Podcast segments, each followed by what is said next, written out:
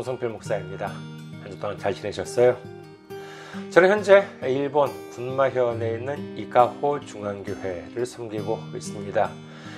교회 홈페이지 알려드리겠습니다. 이카호 중앙교회 홈페이지는요, www.ikaho.co www.ikaho.co입니다. 이곳으로 오시면 저희 교회에 대한 안내 말씀 그리고 주일 설교 말씀을 들으실 수가 있습니다. 그리고 주일 설교 말씀은 동영상 사이트 유튜브를 통해서 시청하실 수가 있으시고 그리고 팟캐스트와 팟빵을 통해서도 음성으로 들으실 수가 있습니다. 그리고 저희 교회 홈페이지에 오시면 매주 전해드리는 설교 말씀을 텍스트로도 보실 수가 있습니다. 여러분의 참고가 되시길 바랍니다. 다음으로 저는 현재 그리스도 사랑, 이웃 사랑, 기린 선교회를 섬기고 있습니다. 기린 선교회 홈페이지 알려드리겠습니다. 기린 선교회 홈페이지는요, www. 숫자 3927.kr www.3927.kr입니다. 그리고 메일 주소도 알려드리겠습니다. 기린 성교회 메일 주소는요. 기린 미션 골뱅이 gmail.com 기린 미션 골뱅이 gmail.com입니다. 이곳으로 메일을 보내주시면 제가 언제든지 직접 받아볼 수가 있습니다. 그리고 지난주에 또 귀하게 선교 후원으로 섬겨주신 분들이 계십니다. 나라티님, 김지성님, 이광무님, 김유미님, 무명님, 김경준님, 안계성님, 이호철님, 홍진원님, 안호정님, 그리고 송현수님께서 귀하게 선교 후원으로 섬겨주셨습니다. 감사합니다. 얼마나 얼마나 큰 힘이 되는지 모릅니다. 여러분 덕분에 오늘도 한 걸음 한 걸음 나아갈 수가 있습니다. 이렇게 항상 기도로 섬겨주시고 그리고 이렇게 물질로 섬겨주시는 모든 분들 위해 예수님의 놀라운 축복과 넘치는 은혜가 함께 하시기를 주님의 이름으로 축원드립니다. 다음으로 선교 후원으로 섬겨주실 분들을 위해 안내 말씀 드립니다. 먼저 한국에 있는 은행이지요. KB 국민은행입니다. 계좌번호는요. 079-21-0736-251 KB 국민은행 079-21-0736-251 홍성필입니다. 다음은 일본에 있는 은행으로 직접 섬겨주실 분들 또는 일본에 계신 분들을 위해 안내 말씀드립니다. 먼저 군마은행입니다. 저희 교회가 있는 지역은행이에요. 군마은행 지점번호는 190, 계좌번호는 1992256. 군마은행 지점번호는 190, 계좌번호는 1992256 혼손피루입니다. 다음은 일본에 있는 우체국 은행입니다. 유초은행 알려드리겠습니다. 기호는 10450, 번호는 356-4481, 지점 번호는 048입니다. 유초은행 기호는 10450, 번호는 356-4481, 지점 번호는 048, 역시 혼손피루입니다. 저희 교회는 아직까지 재정적으로 미자립 상태에 있습니다. 그래서 여러분들의 기도와 선교 후원이 거의 뭐 유일하게 큰 힘이 되고 있습니다. 여러분의 많은 기도, 많은 관심, 많은 참여, 많은 섬김 기다리고 있겠습니다. 다음은 어, 오늘 함께 은혜 나누실 말씀 보시겠습니다. 함께 은혜 나누실 말씀 역시 지난주와 같습니다. 마태복음 9장 17절 말씀입니다. 봉독해 드리겠습니다. 마태복음 9장 17절 새 포도주를 낡은 가죽 부대에 넣지 아니하나니 그렇게 하면 부대가 터져 포도주도 쏟아지고 부대도 버리게 됨이라. 새 포도주는 새 부대에 넣어야 둘이 다 보존되느니라. 아멘. 할렐루야. 주님을 사랑하시면 아멘 하시기 바랍니다. 아멘. 오늘 저는 여러분과 함께 복음서 강의 다섯 번째 시간으로서 낡은 부대를 새 부대로의 세 번째 시간으로 은혜를 나누고자 합니다. 첫 시간에는 경건이라고 하는 낡은 부대에 대해서 알아보았고, 지난주에는 십자가나 성경, 더 나아가 예수님마저도 경우에 따라서는 우상이 될 수 있다라고 하는 어, 뭐 말하자면 교회 내에 있는 그 우상에 대해서 알아보았습니다. 세 번째 시간인 오늘은 어, 바로 이 열심, 열심히 뭔가를 한다라고 하는 그 열심에 대해서 한번 알아보고자 합니다. 우리가 믿음 생활에 있어서 열심이라고 한다면은 어떤 생각을 갖게 되십니까? 뭐 이를 두고 나쁘다고 말씀하실 분들은 없으시겠지요. 열심히 기도하고 예배도 드리고 하는 것 이런 거 나쁘기는 커녕 많은 분들이 본받아야 하는 자세라고 할 수 있을 것입니다. 그러나 역시 우리가 경계해야 할 이 낡은 부대 중에는 이 열심이라고 하는 덫이 사실은 얼마나 많이 깔려 있는지 모릅니다. 오늘은 이 열심이라고 하는 낡은 부대를 버려버리고 새 부대 주님의 말씀을 가득히 담아갈 수 있는 시간이 되시기를 주님의 이름으로 축원합니다. 아, 예전에 제가 잠시 알던 분이 계셨는데 이분의 어머님은 권사님이셨어요. 근데 이 권사님께서는 강하게 주장하시던 것이 있었습니다. 그게 뭐냐면요. 새벽 기도는 반드시 드려야 한다라고 하는 것이었습니다. 그래서 새벽 5시에 일어나면은요, 자기 아들을 깨워요. 어, 잠이 이렇게 있는 아들을 깨웁니다. 그리고 잠시, 자, 그리고 아직 잠이 덜 깬 아들과 함께 새벽 기도를 드리고 와요. 그렇게 새벽에 예배를 다녀오면은요, 뭐 졸릴 것 아니겠습니까? 하지만은 이 권사님의 주장은 뭐냐 하면은요, 또 뭐냐 하면은 새벽 기도에 다녀왔다고 해서 아무리 졸립다고 하더라도 낮에 자면은 안 된대요. 그럼 말짱 도로묵이 된대요.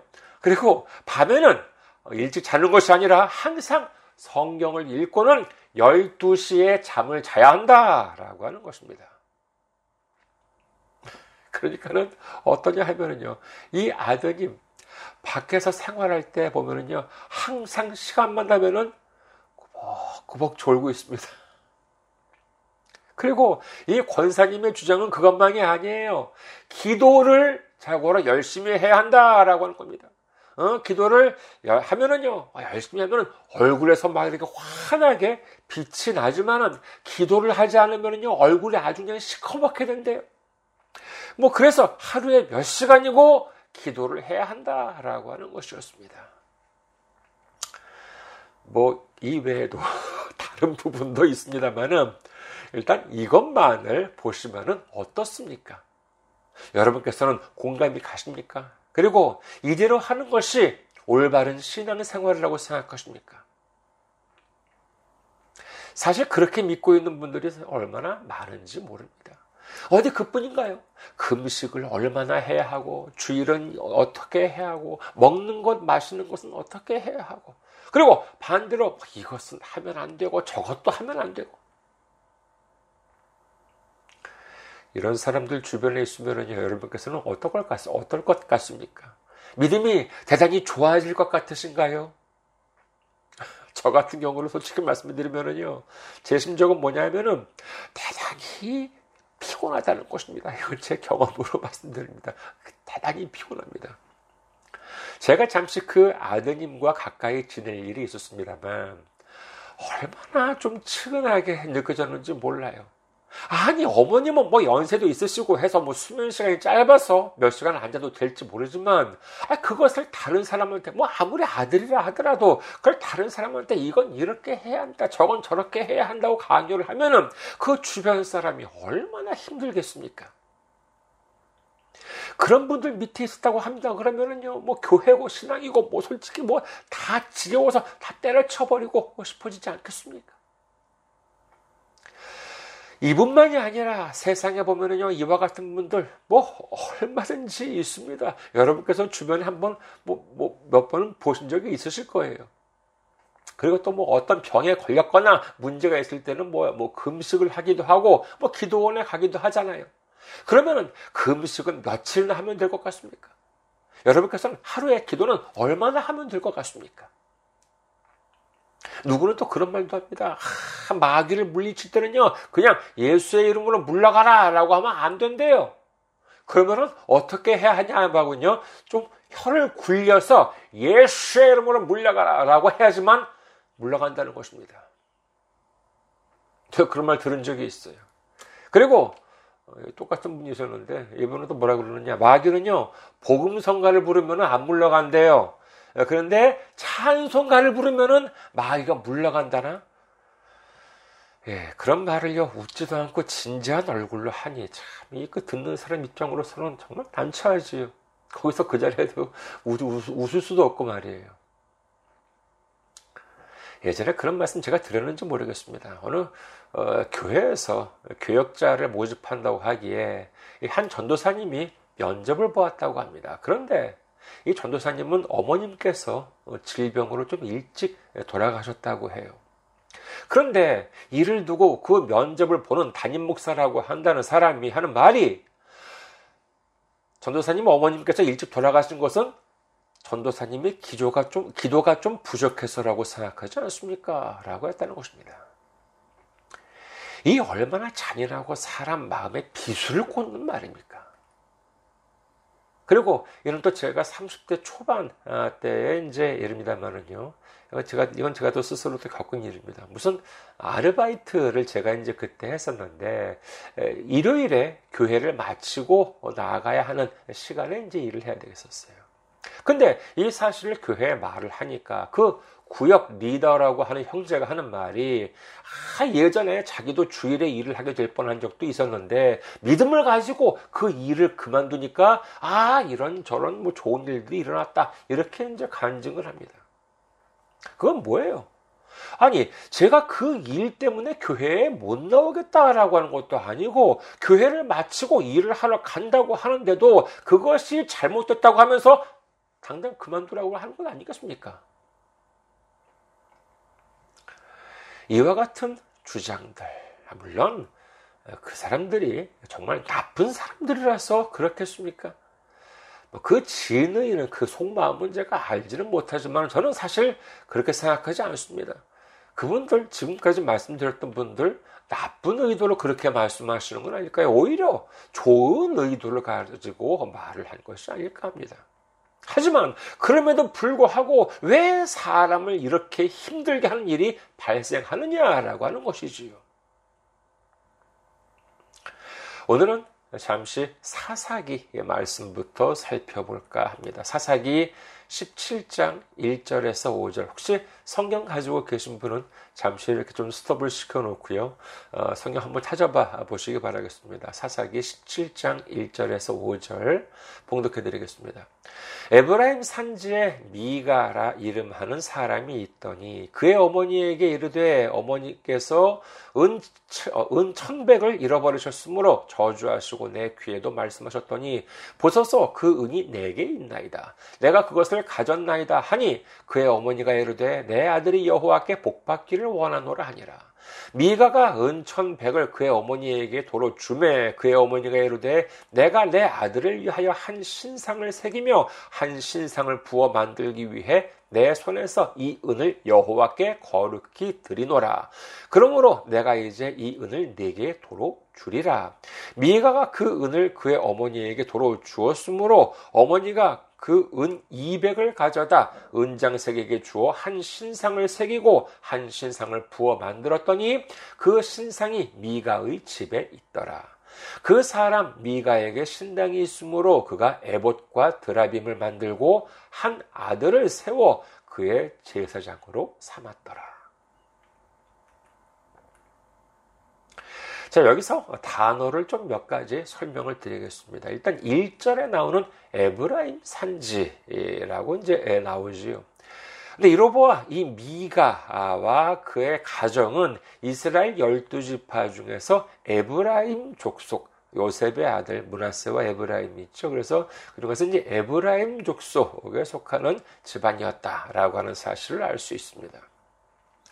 그리고 5절에서 보면은요, 에봇과 드라빔이라고 하는 말이 나오는데, 에봇이라고 하는 것은요, 당시 그 제사장이 입었던 옷을 말하는 것이고, 드라빔이라고 하는 것은요, 당시 이방인들이 섬겼던 우상이라고 할 수 있겠습니다. 사사기 보면은요, 가끔 보면은 이제 그 짧은 이야기들이 이렇게 그 사이에 이렇게 나오는 경우가 있는데, 이 이야기는 사사기 17장에서 18장에 있는 아주 뭐 짧은 이야기입니다만은 그 이야기의 시작 부분입니다. 근데 이를 뭐 간략하게 말씀드리면 정리, 정리 해서 말씀드리면 이와 같은 내용이라고 할 수 있겠지요. 자, 에브라임 지파 가정에 미가라고 하는 아들이 있었는데 어느 날 어머니가 은 천백을 잃어버렸다고 해서 나이를 쳤어요. 은 천백 아, 상당히 많은 돈입니다. 그런데 알고 보니까 이 돈을 훔친 것이 그 아들이었다는 것 아니겠습니까? 그래서 어머니가 하도 속상해 하니까 그 돈이 여기 있다. 라고 이제 이 아들이 자수를 했어요. 그러자 어머니의 화가 금방 풀려서 아들더러 여호와의 복받기를 원한다 라고 했습니다. 그러면서 아들이 어머니에게 아, 자기가 훔친 은을 돌려주었더니만 어머니가 그걸로 우상을 만들어서 여호와께 거룩히 드리겠다라고 합니다. 그뿐만이 아니라 자기 아들 중에서 하나를 뽑아서 제사장을 삼았다라고 하는 것이 뭐 이 본문 내용을 뭐 간략하게 정리를 한 어, 것이라고 할 수 있겠습니다. 자, 이 본문에서 좀 이상한 점이 있는데 이상한 점이 어디일까요? 여러분께서는 어, 발견할 수 있었습니까? 자, 만약에 요즘 성경 펴 놓으셨으면요, 역시 잠깐 멈춰 놓고 다시 한번 그 사사기 17장 1절에서 5절까지 한번 읽어보시기 바라겠습니다. 어디가 좀 이상할까요? 사실 자세히 이 내용을 보면은요 문제가 있는 점이 한둘이 아닙니다. 일단 이 어머니 입에서 여호와라고 하는 하나님의 성호가 나왔다라고 하는 것으로 보아서 이는 분명 신앙이 있는 집안이라고 할 수 있겠지요. 그런데 일단 2절에 의하면 어떻습니까? 2절에 의하면요, 아들이 어머니의 돈을 훔쳤어요. 이 시점에서 본다면 아들은 이미 10계명 중에서 두 가지를 어겼다고 할 수 있지 않겠습니까? 일단 자기 어머니의 돈을 훔쳤기 때문에 내 부모를 공경하라 라고 하는 제5계명을 어긴 것이 되겠지요. 뿐만 아니라 도둑질 하지 말라라고 하는 제8계명도 어겼다고 할 수 있습니다.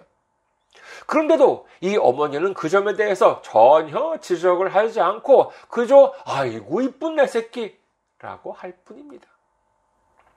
그리고 그 돈을 가지고 무엇을 하겠다고 하냐 하면은 우상을 만들겠다는 것이 그 우상을 왜 만드냐 하면은요 여호와께 거룩히 드리기 위해서 말하자면 하나님을 위해서 우상을 만들겠다고 합니다.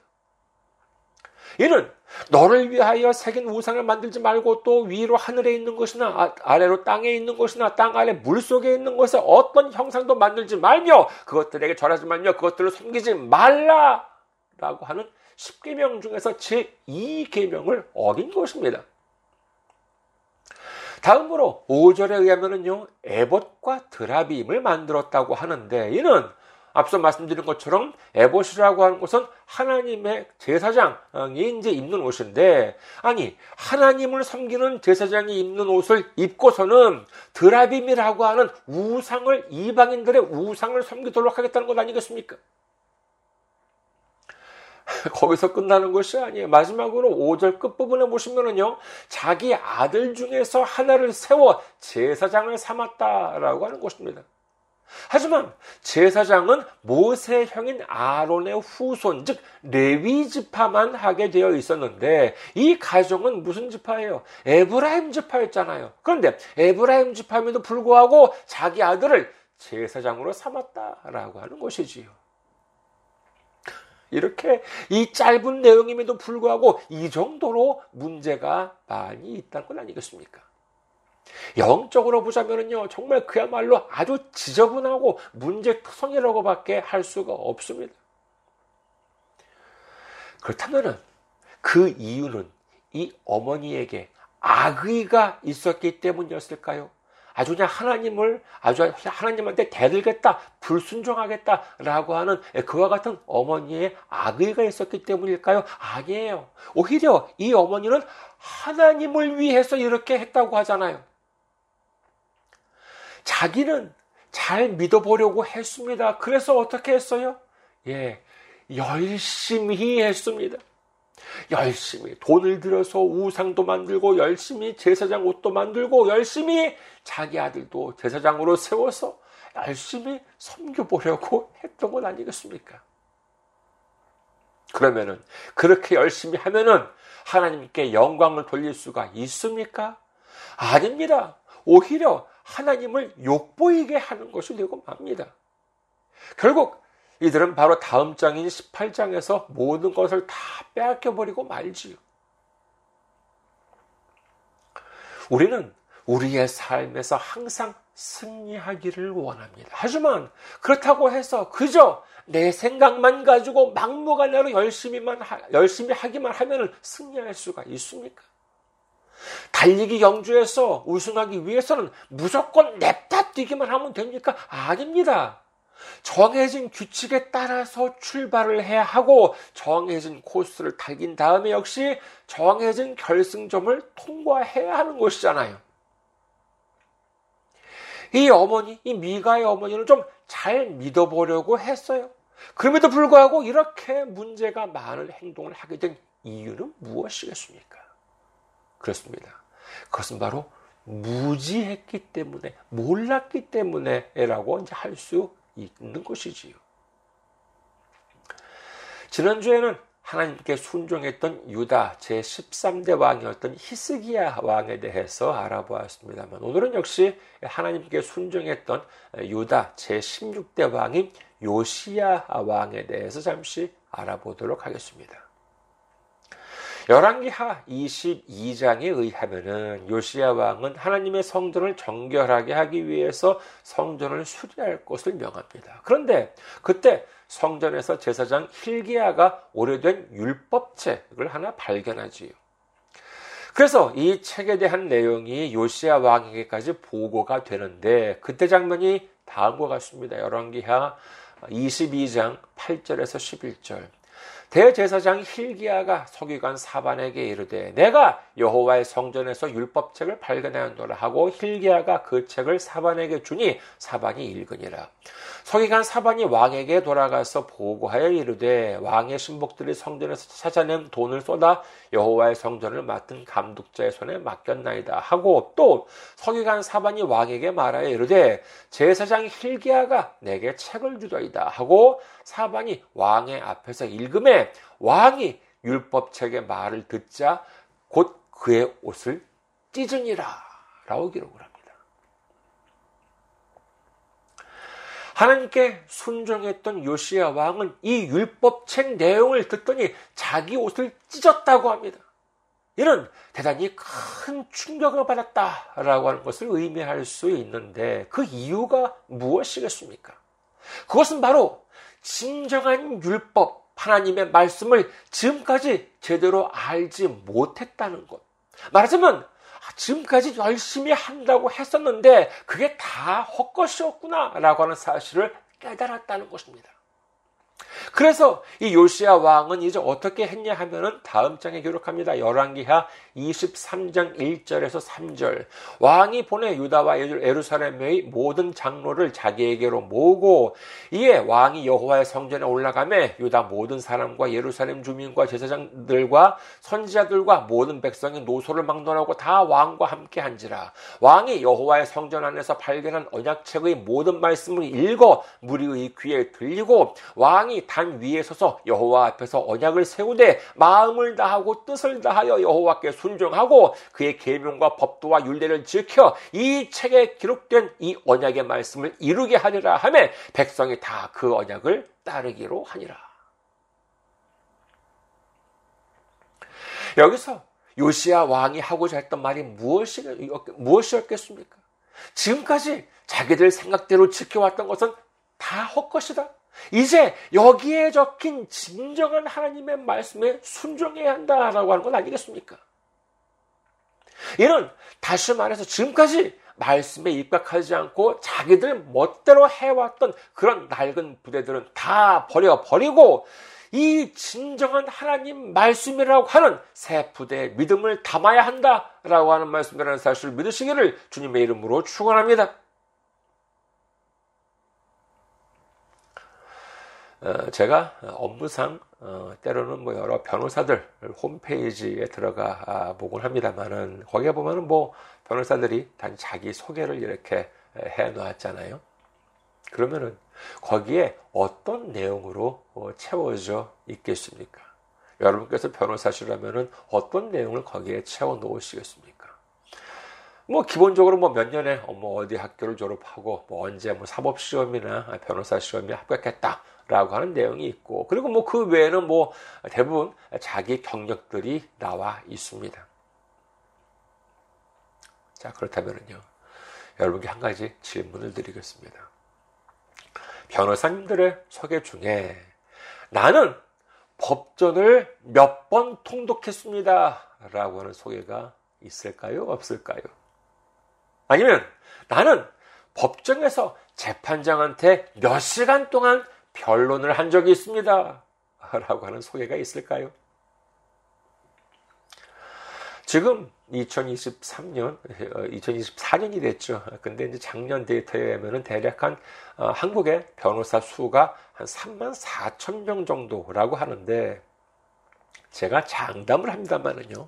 한국만이 아니라 전 세계 어느 변호사를 하더라도 그와 같은 것을 자랑 삼아 적어 놓은 변호사는 아마도 없을 것입니다.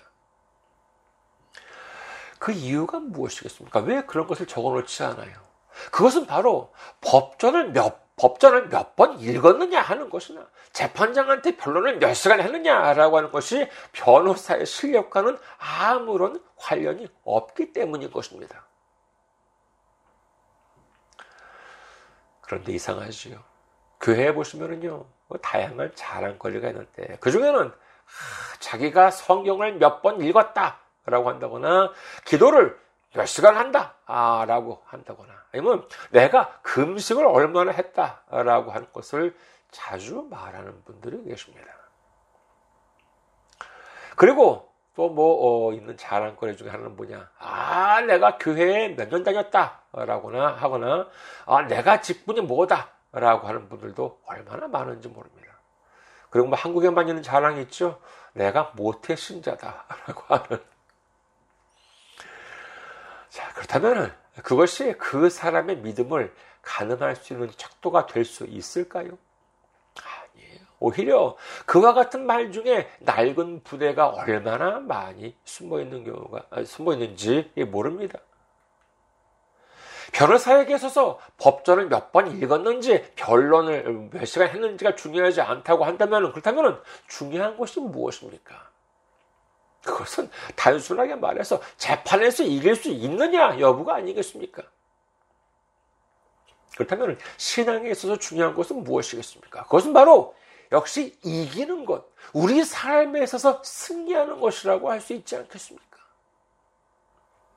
그러면 우리가 승리하기 위해서는 교회에 오래 다니기만 하면 승리할 수 있습니까? 제대로 이해하지도 못하면서 단순히 성경책만 많이 읽으면 승리할 수 있습니까? 기도나 금식을 오래 하기만 하면 승리할 수 있겠습니까? 그와 같은 막무가내식 열심은 오히려 승리로부터 멀어질 수 있다라고 하는 사실을 우리는 분명히 기억해야 하는 것입니다. 사도 바울은 로마서 10장에서 다음과 같이 기록합니다. 로마서 10장 2절에서 3절. 내가 증언하노니 그들이 하나님께 열심히 있으나 올바른 지식을 따른 것이 아니니라. 하나님의 의를 모르고 자기 의를 세우려고 힘써 하나님의 의에 복종하지 아니하였느니라. 아무리 교회에 오래 다니고 아무리 열심히 믿는다고 하더라도 올바른 지식을 따르지 않는다면 그것은 하나님께 순종하는 것이 아니라 자기를 내세우려고 하는 것이므로 하나님께 순종하기는 그냥 오히려 불순종하는 것이라고 성경 말씀하고 계신 것입니다. 아무리 기도를 오래 하고 아무리 성경을 많이 읽고 아무리 금식을 오래 했다고 하더라도 무슨 어려움이 닥치면 기다렸다는 듯이 낙심하고 좌절하고 절망하고 포기하면서 아이고 하나님이 살아계시다면 이럴 수는 없어 라고 하면서 하나님을 원망하고 인생을 원망하게 된다면 그것이 어떻게 해서 승리하는 삶이라고 할 수 있겠느냐라고 하는 것이지요. 그것은 마치 법전만 많이 읽고 재판에서 말도 많이 하는데 재판만 하면은 져버리는 그와 같은 변호사와 다를 바가 없지 않겠습니까? 그런 변호사한테 누가 사건을 맡기겠습니까? 그러나 하나님 말씀을 올바로 알고 그 말씀에 순종할 수 있다면 아무리 어려운 일이 닥쳐오더라도 낙심하지 않습니다. 좌절하지 않습니다. 절망하거나 포기하지 않습니다. 로마서 8장 28절 우리가 알거니와 하나님을 사랑하는 자 곧 그의 뜻대로 부르심을 입은 자들에게는 모든 것이 합력하여 선을 이루느니라. 아멘. 지금 눈앞에 크고 작은 문제들이 나를 가로막고 있다 하더라도 아브라함을 부르셨던 하나님, 모세를 이끄셨던 하나님, 그리고 다윗과 함께 싸우셨던 하나님께서 지금 이 순간 나와 함께 하심으로 말미암아 모든 것이 합력해서 선을 이루신다라고 하는 사실을 믿으시기를 주님의 이름으로 축원합니다. 시편 125편 1절 여호와를 의지하는 자는 시온 산이 흔들리지 아니하고 영원히 있음 같도다. 이제 내 생각대로 행하는 것이 아니라 하나님을 의지하고 하나님 말씀을 올바로 이해하고 하나님께 순종하는 삶을 통해서 나를 세우라는 그 낡은 부대를 버려 버리고 하나님을 전적으로 의지하는 새로운 부대에 하나님의 말씀을 듬뿍 듬뿍 담음으로 말미암아 영원히 흔들리지 않고 영적인 싸움에서 이기고 또 이기는 삶을 살아가는 우리 모두가 되시기를 주님의 이름으로 축원합니다. 감사합니다. 항상 승리하시고 건강한 모습으로 다음 주에 뵙겠습니다.